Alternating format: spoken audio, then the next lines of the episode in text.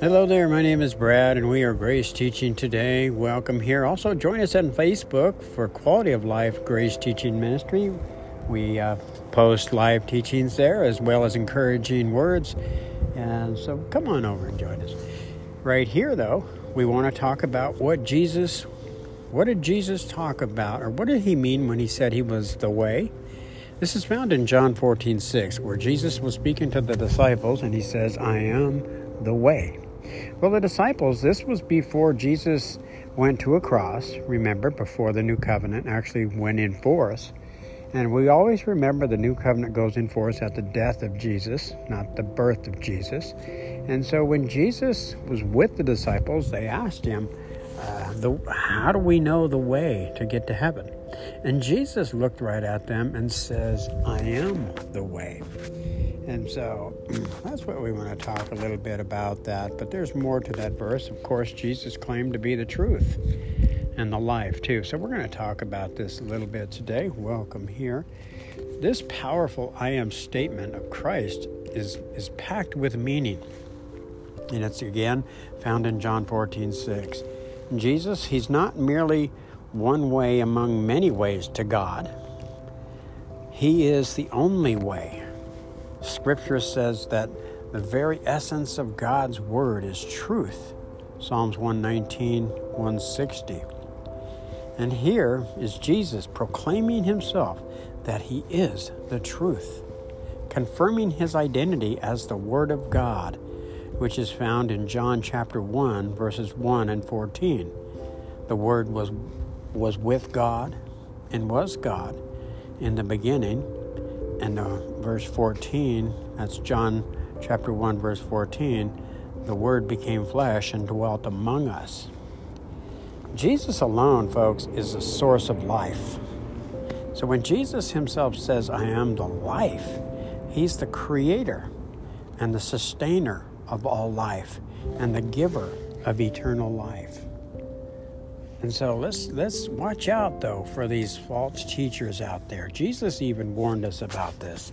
So did the Apostle Paul, as we see. Um, these false teachers will come in and uh, teach, tickling ears and letting people hear uh, what they want to hear. And so the Apostle Paul is kind of talking about this in 2 Timothy. This is his second letter to Timothy. Remember, Timothy was a young pastor that the Apostle Paul got started. And so here is the Apostle Paul speaking to Timothy here in this letter. And it's in chapter 4, verse 3, through, 3 and 4. That's 2 Timothy chapter 4, verses 3 and 4. he writes this He says, For a time will come when people will not put up with sound doctrine. Instead, to suit their own desires, they will gather around them a great number of teachers to say what their itching ears want to hear. They will turn their ears away from the truth and turn aside to miss. You know, Jesus said that He was the way. To know Him is really what He's talking about. Do you know Jesus personally? It's very important to understand this because he is actually saying when he claims to be the way, when this when he makes this statement, he's saying to know me is the way to heaven. And you guys know me, speaking to his disciples in the context there. You know, I was working worked with all different types of people and different types of belief systems and religions and you know, there was uh, this one gal I was working with, and she happened to, we were, we were talking about um, Christianity, and the topic came up, and, and she said this She says, All roads lead to God. And I says, Well, that's not what the Bible says. The Bible says, Jesus said himself, that he was the only way to God. You see, so knowing that Christ is the way to God is going to help us out immensely. Remember, there are some people in this world, some Christians out there, some false teachers that are saying you don't need Christ, you don't need Jesus Christ to get to the Father. In fact, we've always been with the Father. See, don't believe that lie. That is a lie.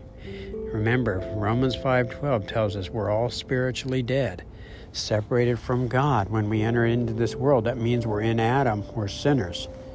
And so that's why Jesus went to Nicodemus at night, John 3, and he says, "Nicodemus, you have to be born again." And so that's what he was talking about. He was talking about our spiritual condition. We're dead and we need life in Christ. And so that's what he was talking about. But watch out for these false teachers that reject the truth and, and say that you don't need Jesus Christ to be saved. Say that you need you don't need Jesus to be with the Father. So don't don't believe that error. That is error. So knowing Christ personally is how we get to heaven, our home. The truth means source. Okay, source means our to go to place for our spiritual needs and life is the connection back to God the Father. That's what Jesus is saying about his death, burial, and resurrection when he claims, when he makes that statement in John 14, 6, when he says, I am the way, the truth, and the life. So how do we get to know Jesus? Paul said this in Philippians 3:10. He says, "I want to know Christ. Yes, to know the power of his resurrection and participation in participation in his suffering, becoming like him in his death. I like the amplified version because he says he goes a little deeper and he says, "My determined purpose is that I may become more intimately acquainted with him." The apostle Peter says, "To grow in grace is to get to know Jesus Christ better." Remember, he is the foundation for Christianity. When we're born again, we're placed in Christ, made alive. He removes that old in Adam sinner nature and makes us brand new creatures in him. 1 Corinthians 3:11 tells us no one can lay any other foundation other than the one already laid, which is Jesus Christ. So he is living in us, folks. He is the source. If you're born again, Colossians 2:10 tells us we're complete through our union with Christ. Now if I'm if you're complete with everything you need, where do you go to if you think you have something if you have a need. Say you need uh, love, unconditional love. Where do you go? Well, if you're complete through your union with Christ and He's your source, the truth, see, that's where we go, into Him. Paul said this, and my God will meet all of your needs according to the glorious riches which are in Christ Jesus. Okay, so remember the needs for love that's unconditional love, acceptance, security, assurance, significance, commitment are spiritual needs and they're already met in Christ. Life, when Jesus claims to be the life, when he made that statement in John 14 6, he's talking about being the connection back to God the Father. In fact, John 1:12 tells us some people did accept him they believed in his name. He gave them a right to become children of God. In conclusion, once we have been placed into Christ at our conversion, our citizenship changes. No longer is our citizenship here on this earth, but it is in heaven. Okay, we have a new home. Jesus said, I go to prepare a place for you. In my Father's house are many mansions.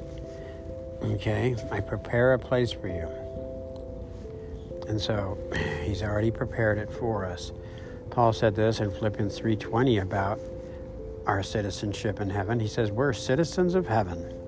Speaking of the whole body of Christ, and when he speaks we as plural, and we can hardly wait for a savior from the, from there. He is the Lord Jesus Christ. Remember the apostle Paul, he can hardly wait for a savior.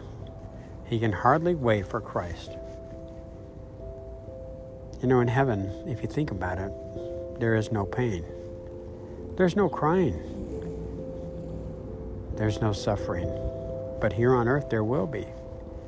When we experience pain here, we get it gives us the opportunity to get to know him better. When we have reasons to cry, it gives us reason to get to know him better. Remember, He can relate to whatever pain and suffering and trial that we're going through. He's been through it all. He's with us. Whoever's joined to the Lord is one spirit with Him. He doesn't miss anything. He knows everything about us. He knows everything we're going through. If you're suffering today, He knows you're suffering. Okay? And so here on earth, these things give us an opportunity to know Him. We only got a little time to get to know Christ here on earth. And so when we're absent from these bodies, present with the Lord in heaven as spiritual beings, here having a human experience, remember in heaven we're not going to experience any of these any pain or crying or suffering at all. Okay. And so this is where uh, Jesus he uh, he says, uh, "Don't let your hearts be troubled. You believe in God, believe also in me. My Father's house has many rooms. If that were not so, would I have not told you that I'm going there to prepare a place for you? And if I go and prepare a place for you, I will come back and take you to be with me, that you also may be where I am. You know the place where I am going. And so be encouraged. You know, the, the, the, what he's saying here is the Father has a big mansion, and he has many rooms in this mansion and there's a room waiting for all of us individually. So be encouraged. God bless. This has been What Did Jesus Mean When He Said He Was the Way? God bless.